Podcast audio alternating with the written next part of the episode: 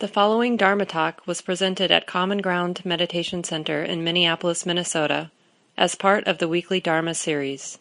The speaker is Mark Nunberg, guiding teacher at Common Ground. Welcome, everyone. Nice to see you tonight. So, we've been looking at what we call in Buddhism the five hindrances. Most of you have heard this, but it's one of the important maps. And like any conceptual map, its real relevance or purpose is to actually take it out and use it. So we look at this teaching, and it should help us understand our own mind. And if it isn't helping us understand our own mind, maybe put it aside, or maybe check and see if you've actually learned it correctly. Okay, what was that map? What did the Buddha say about the hindrances? And so we could have organized all the different things that clog up our mind, disturb our mind, weigh down our mind, any number of ways. The Buddha organized it in terms of five tendencies of our mind. Our minds get caught up in greediness, wanting something to happen. Our minds get caught up in aversion or fear. Our minds get caught up in dullness, restlessness, and doubt. So, we'll keep with this topic for at least a couple more weeks. And so you might just have radar for the different ways your mind is being disturbed, being burdened, and weighed down, and just see if this categorization makes sense. So to look at, get interested in what's going on. Okay, is this aversion? Is this greed? Is the mind dull? Is it restless, full of worry? Or is it caught in doubt? And then the question is that label, you know, so you're taking this conceptual information, oh, doubt or restlessness, does it help to directly, immediately illuminate the actual experience, like what the mind is doing, and to be, see better how that disturbance is a disturbance? Because there's no going beyond the different afflictive qualities of mind without understanding them thinking that things go away on their own. I mean, it's true that things do come and go due to different causes and conditions, but we're completely vulnerable unless we start learning well, what is it that this mind does that causes it to get caught in fear, causes it to get caught in greed, causes it to get caught in impatience and irritation? We have to really understand the lawfulness. And on Monday night at the Buddhist studies class, we're studying right effort because it fits in with samadhi, the steadiness of attention, this relaxed and clear and steady presence. And it's all about right effort. In fact, the Buddha described this whole path as a path of effort, but it's not a kind of muscular effort. It's really an effort to be wise. So the first effort to be wise the first movement, and this really relates not just to restlessness, which I'll talk about tonight. I talked about it a couple of weeks ago, but I want to say a little bit more tonight. But all the hindrances, just taking care of our mind, even in that most general sense, we need right effort. And the first step is to be able to cut through our thought about, like, let's say our mind is disturbed. And we don't even know how it's disturbed. We just know my mind's all over the place, or it's having a hard time today, or doesn't feel good. And the first thing before we can be skillful with our mind, we have to cut through the story that my mind's all over the place, and we have to see the mind in and of itself. That's why we train like mindfulness of breathing that's why we train with something simple like the breath, or mindfulness of the body sitting, or mindfulness of walking, or just being present with any of these basic activities of life, because we're training this first effort is to cut through our thought about the breath and simply know breathing in as an actual immediate experience. And the thought, I'm breathing in, is not the same as the experience of breathing in, the physicality of breathing in right? So we have to cut through the thought, I'm breathing in, and the thought, oh, this isn't a good breath, or why can't I be with my breath? And just know the breath coming in. and just know the breath going out. And this is the same with any of the hindrances, any of the tendencies of our mind that disturb it, that cause it problems. We have to learn how to see it in a phenomenological way. It's just something being known. It's not about me one more time thinking that I'm a little depressed today or I'm a little restless today, but actually seeing the activity that we're calling restlessness, not the mind's interpretation or the conclusion the mind has that I am restless, or that I am, my mind is dull, or that I have a lot of greed right now. But what is the activity of greed or greeding, you could say, you know, wanting, wanting something to happen? What is that activity in and of itself? So that's a particular effort, and that effort to see things in and of themselves immediately starts to steady the mind because the mind is just less under the influence of its thought about things, thoughts about things. And then we can make the effort to have a continuity of awareness. So, first, seeing things in and of themselves, and then to have that awareness of things in and of themselves continuously for a while.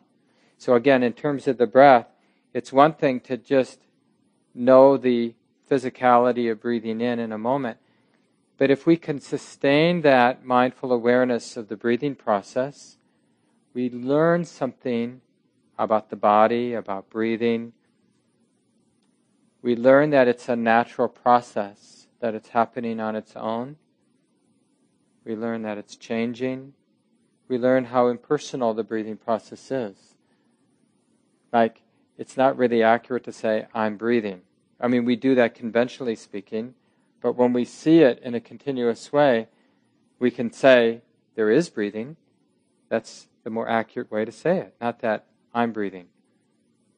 But that's an insight that arises when we have a continuity of mindful awareness. Mindful awareness is seeing things in and of themselves, not in terms of our ideas, but in and of themselves. So the same thing with restlessness as one of the hindrances one of the five ways that our mind tends to get burdened. We get caught in restlessness because we don't see it. So, first we have to recognize restlessness in and of itself. That's an insight. When you see restlessness for the first time in and of itself, it's surprising.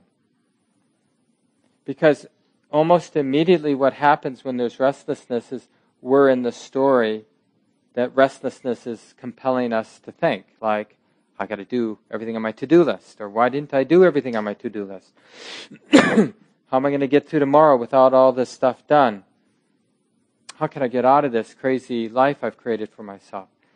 So that's the expression of restlessness, but when uh, we get lost in those kind of thoughts, meaning we take those thoughts personally. So we're not aware that there is that thought. In a sense, we are that thought. We are that thinking activity. That's what appears what appears to be true. But in any moment when there's enough, you know, the right effort, and it's not a muscular effort, there is this capacity to just notice, oh, this is what restless is. This is how it feels in the body. This is the activity in the mind.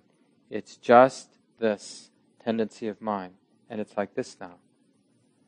And then if we can sustain that awareness of restlessness or irritation or greed or dullness or doubt, so any of the afflictive habits of mind, the sustaining of the awareness, then we really learn something about something like restlessness, right? Because if we can sustain the awareness, then we're going to see how it is that it arises and how it is that it ceases. What is the mind doing that's feeding the experience of restlessness. What is the mind doing? When restlessness goes away, what is the mind doing? How is the mind relating? I mean, think about how many times we've been greedy, irritated, angry, fear, fearful, dull, restless, and full of doubt. Where did all those afflictive experiences go? They were there, but if they didn't go away, it would be very crowded in our mind right now. So they've gone away, those many, many, many thousands of different afflictive experiences. But how many times was there that balanced, clear, steady attention when an afflictive state ceased? Clearly, they've ceased. You know, we've been really depressed, we've been really anxious, we've been really all these different things. But have we seen them cease? Or have we seen it when our mind is really doing fine, balanced, happy, steady, and then one of the afflictive states comes in and we the mind starts to get restless? Do we see the birth of restlessness? See, we can only see the birth and death of these different afflictive states when there's a continuity of awareness. That's why we train with simpler phenomena like being mindful of breathing, being mindful of the bo- body sensations, being mindful of other a- a- aspects of our existence, is so that we can be mindful, we can have continuity of enough continuity of mindfulness that we see how it is that afflictive states come into the mind and get fed, and how they get starved and then cease, pass away from the mind. You could say that this is the only way to become skillful. There's no way to become skillful with a mind, given that we have a mind, we want to be skillful with it, without observing it in this careful way. So, like in the Satipatthana Sutta, the Buddha says, you know, we have to see the arising and the passing of phenomena. This is what he specifically says in that famous discourse, the Satipatthana discourse, where he's talking about the different ways to be mindful. He says, if restlessness and worry, and remember, he often pairs worry with restlessness, or you could say remorse with restlessness.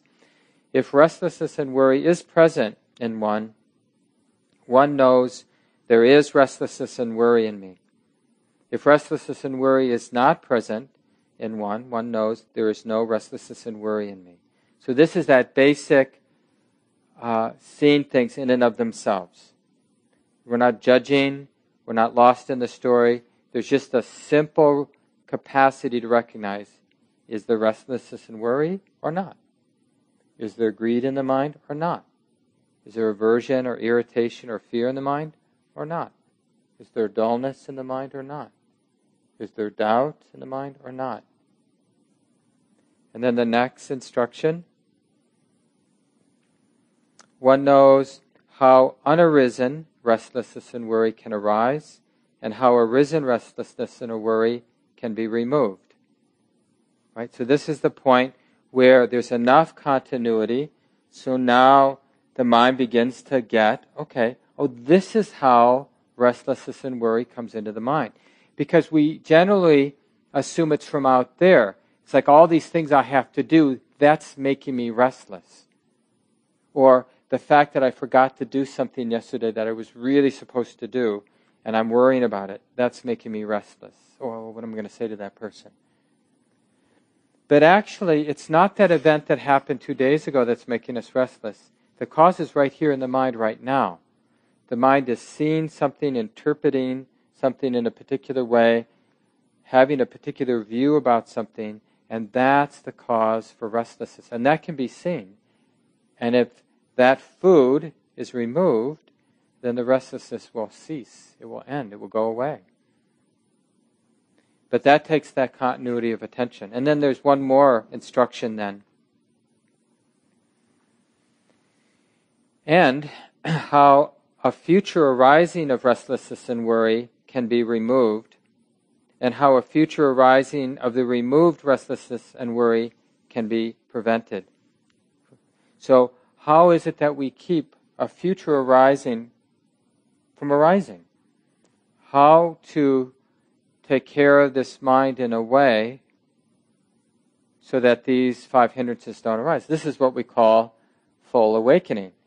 A Buddha or somebody who's awake and, and wise is somebody who's living their life in a way that naturally prevents the arising of greed, anger, dullness, restlessness, and doubt in the mind. Often in Buddhism, we talk about happiness in terms of the absence, like what's not there as opposed to what's there. So you can imagine, well, what, what would that be like to be like living a day or even a moment where there were no, not even subtle aspects of aversion present. Aversion includes fear, of course. Not even subtle aspects of greed in the mind. Not needing things to be other than they are, wanting things to be other than they are. No dullness in the mind. No restlessness in the mind. Right? So, you know, restlessness is when there's energy, but there's a neurotic sense you got to do something with it. So, this balance that we're talking about, there's a lot of energy, but there's no neurotic need to do anything with it. If there's something that needs to be done, you do it. If there's nothing that needs to be done, there's a, that energized, bright, alive feeling, but no neurotic need to do anything with it. So that energy, that brightness that can do things, is settled. It's peaceful. It's just brightness without needing to do anything. So, what would that be like? That's really our job, is to sort of get interested enough in that experience that we're willing to investigate. And again, the process is to make the effort to see things in and of themselves, to see these afflictive states in and of themselves, then making the effort to sustain that awareness so you see what is it that's feeding the restlessness, what is it that can starve it. And when it's not there, what's the mind doing now that's preventing the restlessness from entering? It's like Thich Nhat Hanh, this uh, Vietnamese Buddhist monk and wonderful teacher, says we tend not to notice the non-toothaches in life. But that's really, that's very subtle but important work. So it's, it's relatively easy. It's still a challenge, but it's relatively easy to get interested in the practice when we have one of these afflictive states, we have a lot of fear, we have a lot of restlessness, because it's unpleasant. And we're motivated. Okay, what, what the hell's going on? Let me look. And we pay attention, hopefully, skillfully, and then maybe we learn something.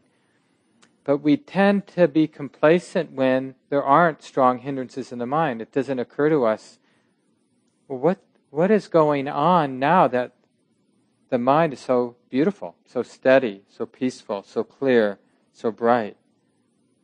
What is it that the mind is doing that's preventing these unwholesome qualities, tendencies from coming in? So, in this way, there's always effort to be made, right? There's always something to learn until the mind is unshakable. Like, no matter what conditions you're in, these unskillful afflictive tendencies don't arise anymore. So as long as they're arising, we want to be paying attention, be you know, using wisdom, both when the mind is doing really well, but also when it's not doing well.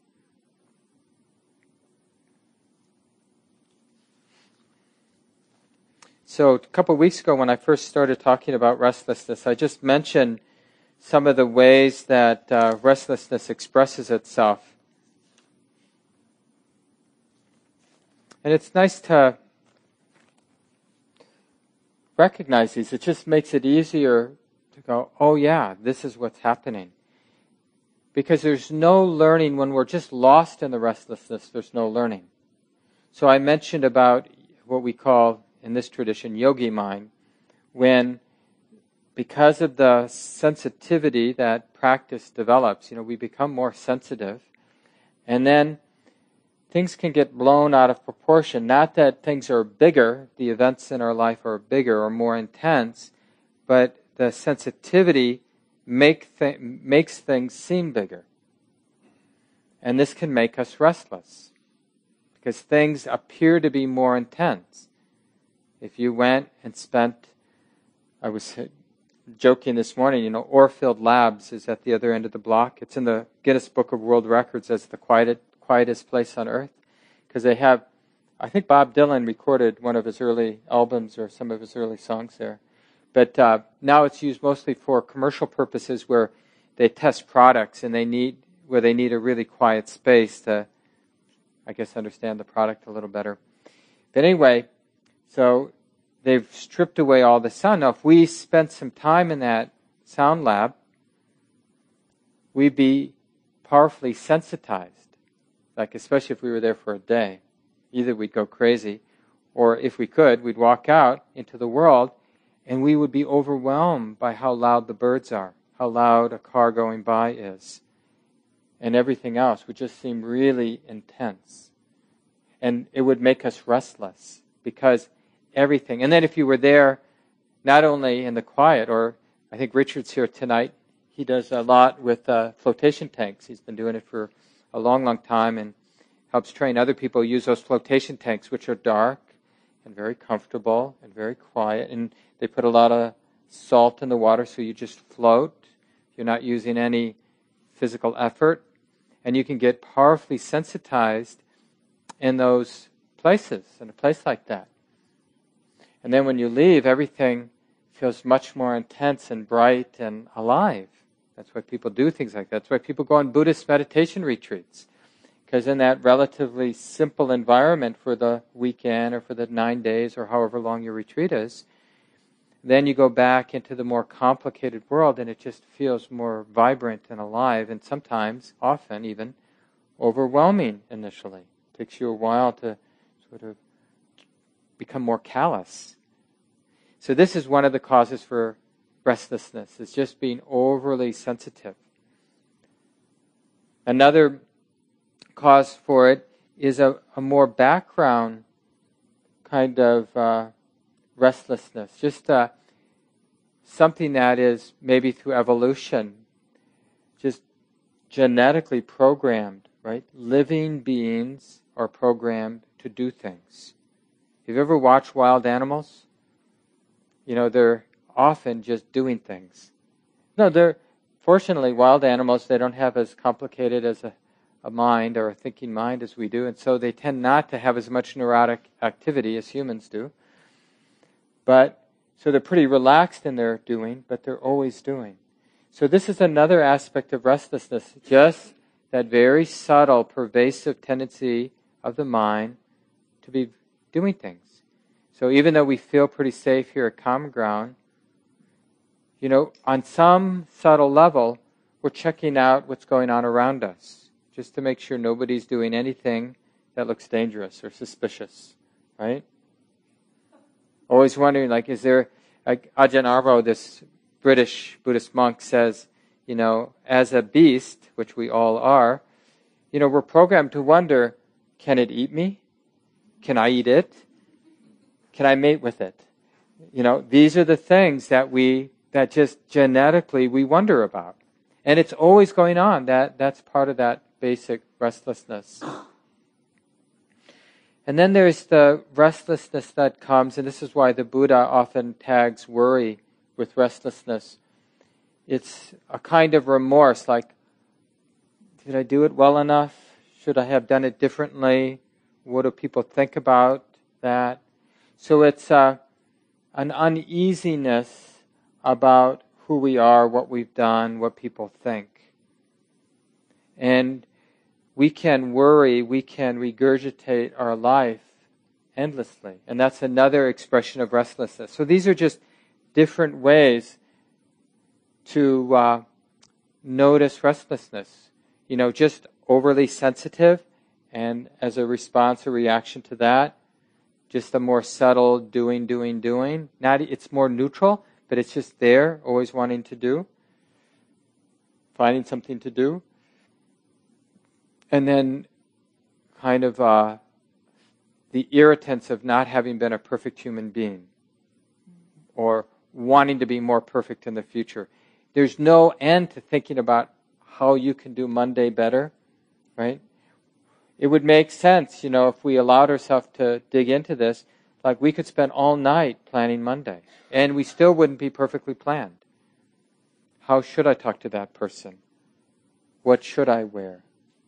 You know, how should I do this? What should I avoid?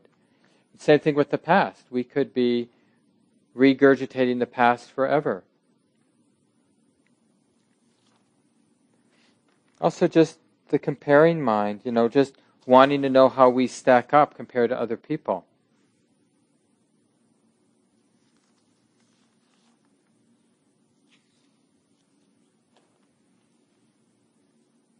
Another um, aspect of restlessness that can help us tune in because basically we're looking for little alarm clocks to ring that say, hey, I think restlessness is going on.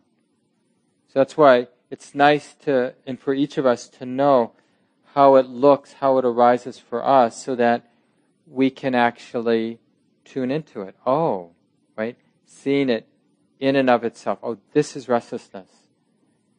It's just this mental phenomena that has often, most often, a reflection in the body, right? We often feel, in fact, initially we might notice it first in the body as a kind of energetic restlessness, and then see its more subtle expression in the mind. But it's often the mental restlessness that triggers the energetic restlessness or the bodily restlessness. Like, for example, you might notice that sort of restless grabbing of information, media, you know, checking things out, checking the email again, checking the news again, checking the weather again, checking in with a friend, texting them.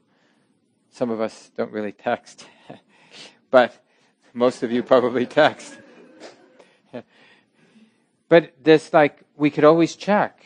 Like, what's she doing now? I wonder what my cat's doing. People put these live cams in their home so they can just check on their pets. Because God knows, maybe she has a hairball or something, and we'd want to we'd want to be able to be there. So there's no. This is a kind of uh, symptom that we can. Okay, this is restlessness, and it's amazing how much release there is, even in the first moment of recognizing. Oh, it's just restlessness. Oh, it's just anger. This is just anger in the mind. This is just greed or lust in the mind. This is just dullness. Because that first insight, that coming out of the right effort to see things in and of themselves, just to honestly, clearly acknowledge, oh, this is restlessness, is already, in a sense, stepping out of it. Right? We can't be completely identified with being the one who's restless and have some clarity, enough clarity to say, oh, restlessness is being known. So don't underestimate even that first momentary acknowledgement with any of the afflictive states that visit your mind, naming it, whether you actually verbally name it in your mind or not, but it's that framing, oh, this is just a mental phenomena being known. It's just a mental, emotional, physical thing, object of awareness being known. All of a sudden, now, in that moment, you become a practitioner. You're somebody who is, has undertaken the training to understand their mind better. And you're not just someone being swept along by habit energy. You've entered the world, you know, it's a noble world of somebody who's actually using their mind to know the mind instead of using the mind as our habit tells us to use it, which is like being a robot, just kind of on auto- autopilot.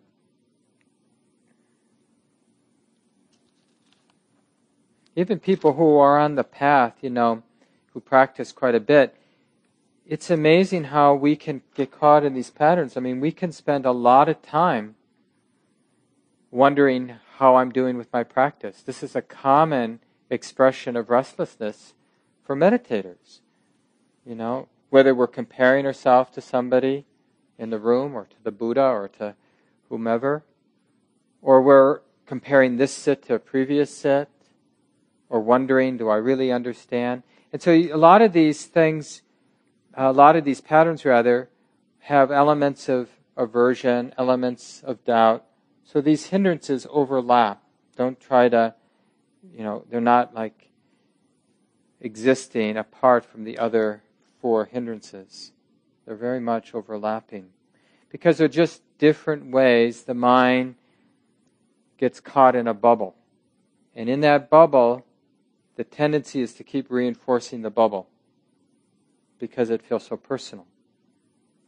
So, like when we are dealing with a lot of restlessness, the tendency of our mind is to want to use the mind in ways that triggers more restlessness. Like if I'm really restless, what do I do? I see a lot of things that need to be done, a lot of things that need to be worried about, a lot of things that I should compare myself to. All that feels very compelling. So by picking up those activity, I'm stimulating more restlessness. When I feel restless, I feel more inclined to do that activity. It's the same with aversion, it's the same with greed, it's the same with dullness. We've talked about this if you've been coming to these talks over the last month and a half, two months, when we've been talking about the hindrances. I've been telling, uh, reminding us, the Buddha says, it really matters what we pay attention to. Like right now, we could be paying attention to elements of our experience that conduce to calm and peace.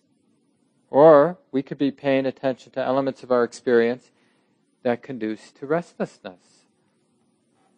This is going to be over in 25 minutes if he ends on time. I wonder if he'll end on time. So, like, we could pay attention to what's going to happen to me. Like, let's say that question arises. Now, we don't have to, the mind, the attention doesn't need to grab a hold of that thought. What is going to happen to me after this is over? But if it does, then we think something. Oh, I could do this. But I wonder if it would be better. And I could, then that choice, or should I do this or this after the program tonight? Now, we don't have to pick that up. But if we do, and then one thing leads to another in that way. But we could pay attention to something else.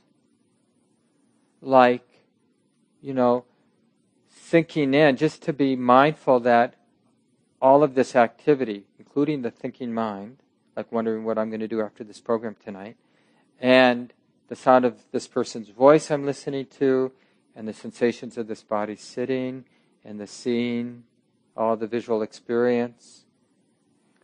There could be this mindful awareness. And if this mindful awareness of the present moment is charged with restlessness, then that's known too.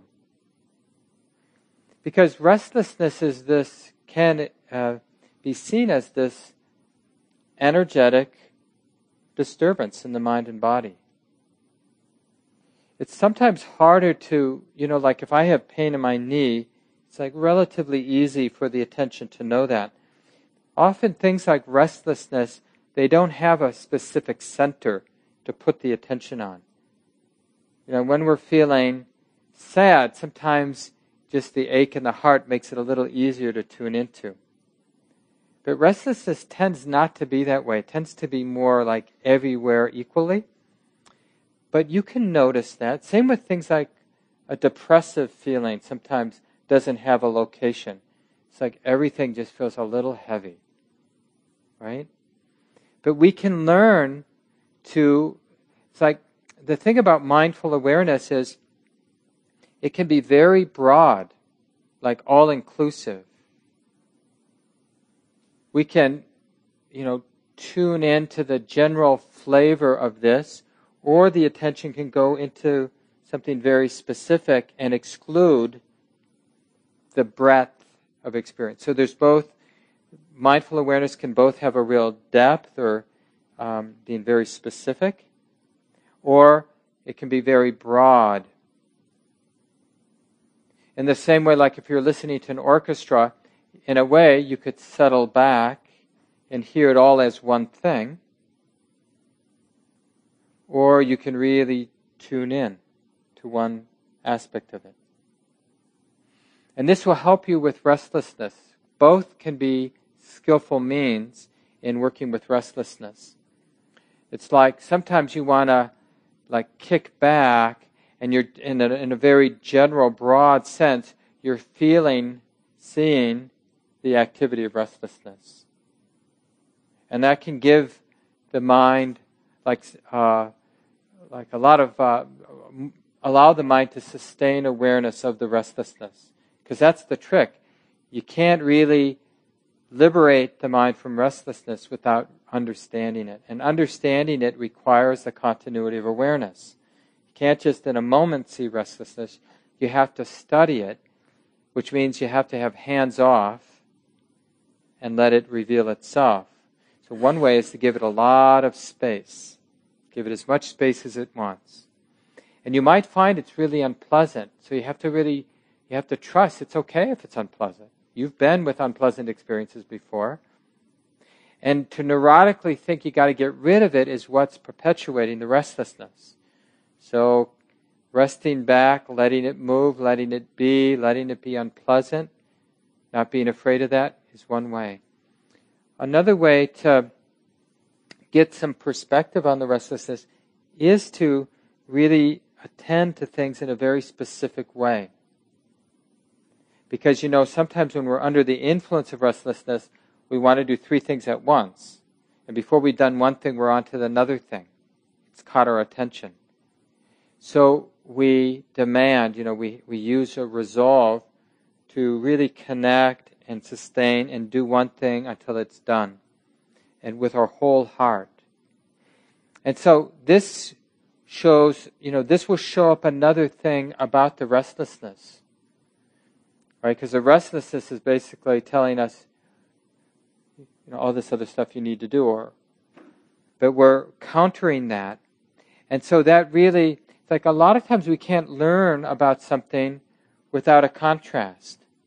So here we are asking, you know, okay, we're just walking from the car to the job, to the office, or from the car to the store and there's a lot of restlessness.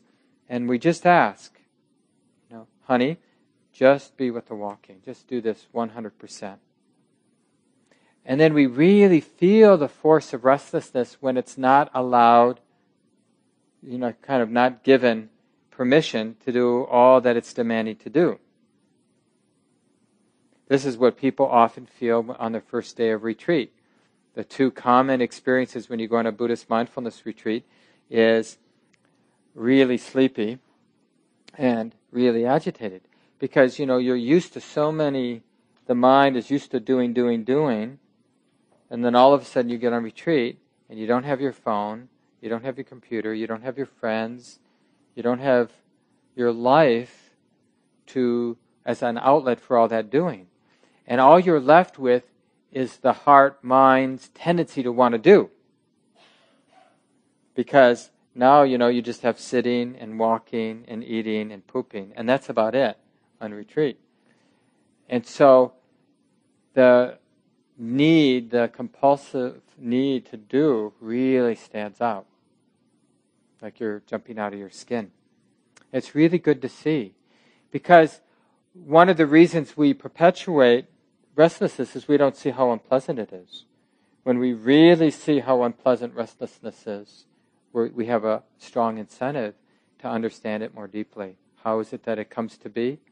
How is it that it ceases? How can we live in a way that doesn't allow it to re arise?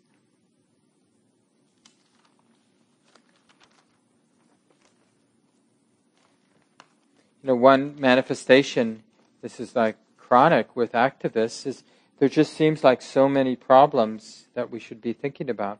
This is from Thomas Merton, a well known Christian mystic from the 60s, author. He wrote To allow oneself to be carried away by a multitude of conflicting concerns, to surrender to too many demands, to commit to too many projects, to want to help everyone and everything is itself to succumb to the violence of our time. Frenzy destroys our inner capacity for peace. It destroys the fruitfulness of our work because it kills the root of inner wisdom, which makes work fruitful. And this is why people who seem to have a lot of good intention can't always do good work in the world because the motivation, the place it's coming from, is often greed, aversion, restlessness, right? Propelling people into action. But to do something because we can't leave it alone, or because we're afraid, or angry, or greedy, it, what it perpetuates is restlessness. Consumerism is restlessness. You know, it's a lot of it, at least, is restlessness combined with greed and you know other of the hindrances. So we really need to, if we're going to live in a skillful way and make this world a better place, we have to get interested in these hindrances because they get in the way of being skillful in the, in the world. In terms of practice, just a couple more points before I open it up for discussion you know, a lot of the restlessness is driven, like I mentioned, by worry, remorse, wondering if we did something right, wanting to be skillful. And one way, one simple way in meditation practice to cut through that is just to open your eyes. Because it's a little harder to be lost in thought when our eyes are open. So it's totally okay to practice meditation with your eyes open. It doesn't mean we're looking around, of course, but just having that relaxed gaze toward the floor in front. And it, it just, it's so much easier for the mind to understand, well, it's just this. You know, there's just this body sitting in a room here and now. And the mistakes I made in the past or the what I want to happen in the future and all the other things that I might be spinning with, that just seems a little further away when there's this visual sense of being here now. So use that. And you can use that even when you are spinning with your eyes open, but just bring your attention to, oh yeah, common ground, Sunday night. I mean, that's a concept too, but it's not feeding the restlessness. So if the mind is here spinning about something, then just to use that visual experience to remind the mind of here and now. Or this is what's happening here and now. The other is to give the mind something to think about that's grounding or sobering. So to actually pick up a particular theme to contrast what the mind would otherwise be thinking about, which would be stimulating restlessness because some themes are more sobering and grounding than other things we might be thinking about, right? So we could pick up the theme, you know, just interested, like, well, how's the body doing? And think about how relevant it is to feel the body, or that things are changing. Like, okay, now it's Sunday evening Used to be Sunday afternoon, but now it's Sunday evening. Saturday is completely gone. You know, all my 40s, that whole decade, is completely gone. I'm significantly past the midpoint of my 50s now. You know, it's going to be just like the 40s. It won't be long but before it's completely gone. And I'm told the 60s also some of you can attest to that. And now, see, that's like, that strips through a lot of restless activity. Just thinking, now this is, we're thinking, right? But just thinking about something that's sobering. Birth and death is sobering. The impersonal nature of life is sobering. How easy it is to cause the body mind stress is sobering to fall into those stressful habits. So, to give your mind, these are sort of traditional Buddhist themes the unsatisfactoriness of experience. Doesn't mean there isn't beauty and goodness in the world. It just means that we can't count on things, they're uncertain. So we can reflect on that, those limitations. Not to be morbid, but just to be honest and sobering. We can reflect on change, as I mentioned, and we can reflect on the impersonal nature. We can also reflect on the beautiful qualities of the heart, like loving kindness. Like just everybody I see, even the people I don't like, and it's okay not to like people, by the way, but everybody we see is actually deserving of loving kindness, even if we don't like being around them. That in a very real sense, they're doing the best they can. So we can think about that. And that also cuts out a lot of restlessness to bring to mind compassion or loving kindness. So this is just another strategy to work with it. Ultimately, we have to really see restlessness come and go. We have to see how impersonal it is. We have to be fearless with it. But we can't just do that work immediately. So we need some other strategies that in a sense, help us stay in the game with it. So we're not being swept away by it, not identified with being the one who's restless.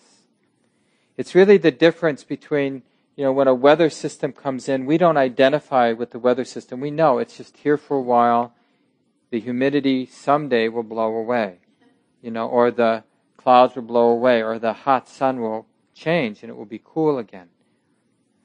So it's the same with the, these different afflictive patterns. We have to remember that they come and go. And our job is to understand how they come and go. How is the mind feeding it? How can the mind starve it? Both in very practical, immediate ways, how to manage these afflictive states, but then also in the deepest way. The deepest way, in terms of words, is to understand how impersonal greed, anger, restlessness, dullness, and doubt is. Because when we see how impersonal it is, the mind doesn't grasp it. And that's how you really starve it, so that it doesn't come back. But that's a deeper insight. That takes a lot of study. So in the meantime, we, you know, we need a whole handful of skillful means to work with restlessness. And it might be nice to hear from each other. I'm sure many people in the room have had to work with restlessness.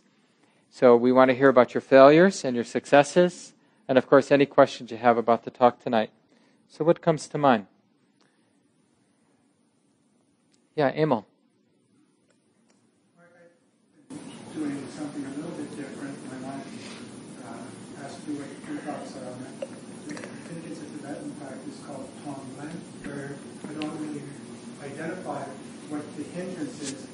I just recognize that I'm suffering, that whatever is going on doesn't feel very good, and I try to um, sit with it and experience it in my body where, where it is, and then um, think about how all people in the world, or many people in the world, are experiencing the same form of suffering, whatever it is around, and that way depersonalize it from it's just not my suffering, it's the suffering that's going on. And I find that that sometimes helps me to get some relief from whatever form of hindrance I'm experiencing as suffering. Yeah, no, I, I don't think that's specific to any of the lineages. That's just basic practice. And, you know, to put that in mindfulness terms, Emil, you notice there's restlessness, you open to it, and to stabilize that opening to it, we have to make this transition, right? Because it's taking it personally that makes it hard to be mindful of it. So you just bring in some information. This is a kind of suffering that almost everybody, if not everybody, experiences. And I care about it. That bringing in that compassion and bringing in that big view is actually correcting wrong view. You're just correcting wrong view, which allows, is necessary to be mindful of it. So whatever you want to call it is fine, but it's really just uh, using reflection to bring, to have a, to see it in and of itself. Because the idea that it's personal actually keeps you from seeing it in and of itself. Yeah, so no, that sounds just right. Other thoughts that come to mind? Hey, Julia. So uh, I spent uh, the better part of last week packing up my house. Um, and so I have a lot of stuff in my house, and I found myself running room trying to put things in boxes and get things packed up. And the real signal to me, I think I even name it as restlessness, the real signal to me that I was a little out of control was that I was starting to talk to myself out loud. And there was a lot of conversation. And um, at that point, when I started to notice that I was talking to myself and I was like, gotta get back to that, know, I have to do that. Um, that was the moment that I kind of just said, okay, let's breathe, or let's do five minutes of meditation. Let's just sit down and get quiet for a minute here. And um, in the end, and we had just gone through the intensive, the practice intensive as well, so I was a little calmer than I might have been normally. Um, in the end, this what you just said about the focusing on the task at hand, I had to really say, finish this room, then move to this room, then move to this room. And it was, um, you know, and I tried to do it in a mindful, said, felt mm-hmm. um, as I was going through it. So that was great. I have a question about um, when I came out of the intensive and I got back into my partner's house. He was extremely restless, and I was feeling a sense of calm. How do you work with a partner who may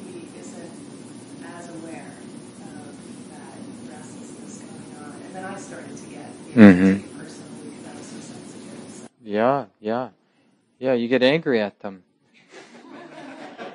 and of course, your calm probably was irritating to him. So he was getting angry at you. Which, you know, and this is how, this is just a symbol of our whole world, you know, how, yeah, this, this dynamic. So that's a good example of the sensitivity we get. So we had a practice intensive for the two and a half weeks in June. We do it again in December.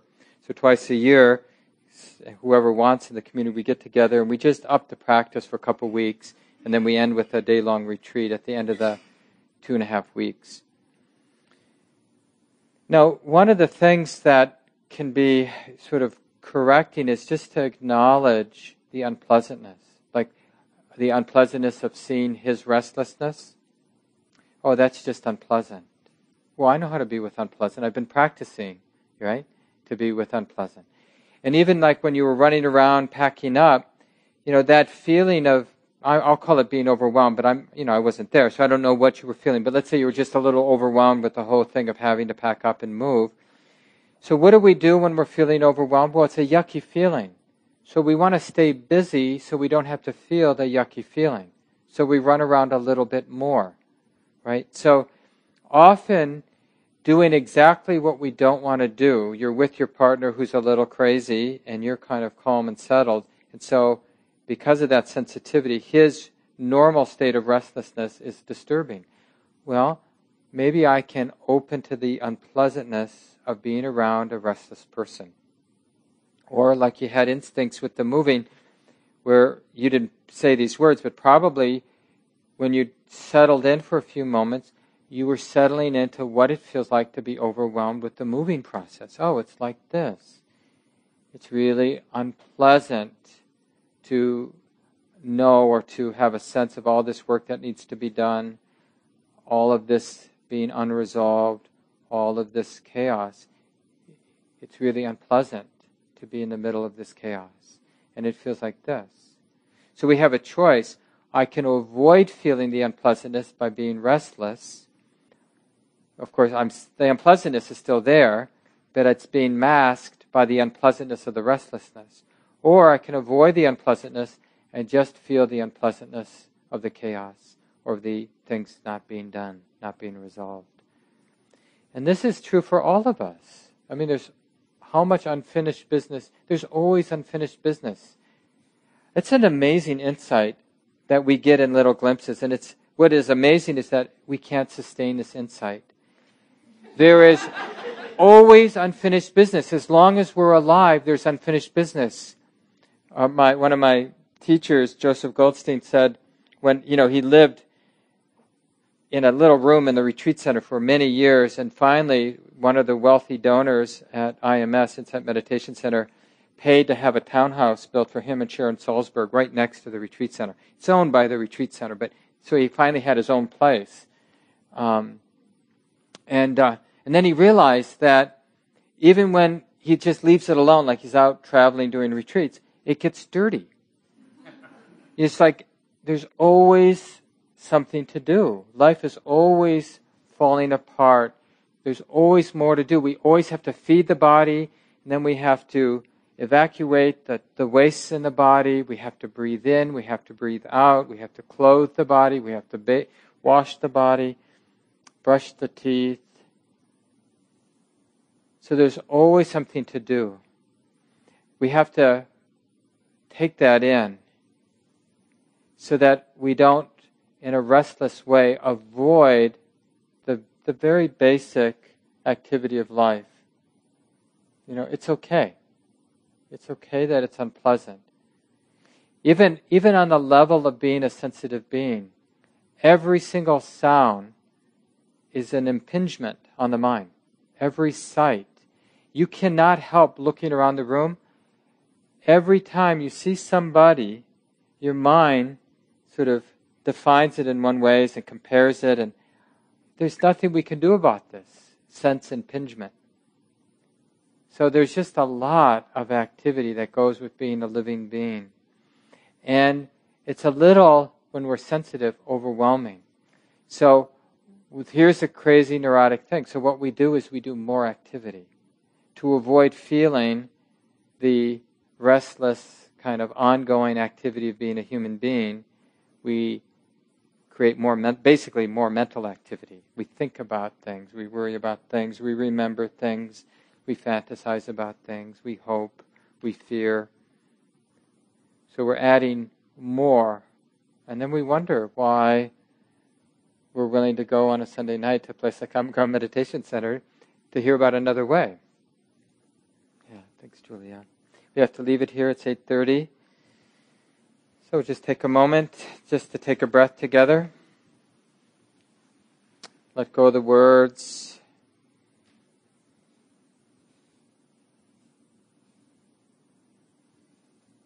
Appreciating the teachings, all the women, all the men who practiced in the past. Now we are the fortunate recipients. It's our turn to cultivate mindfulness and wisdom and compassion in life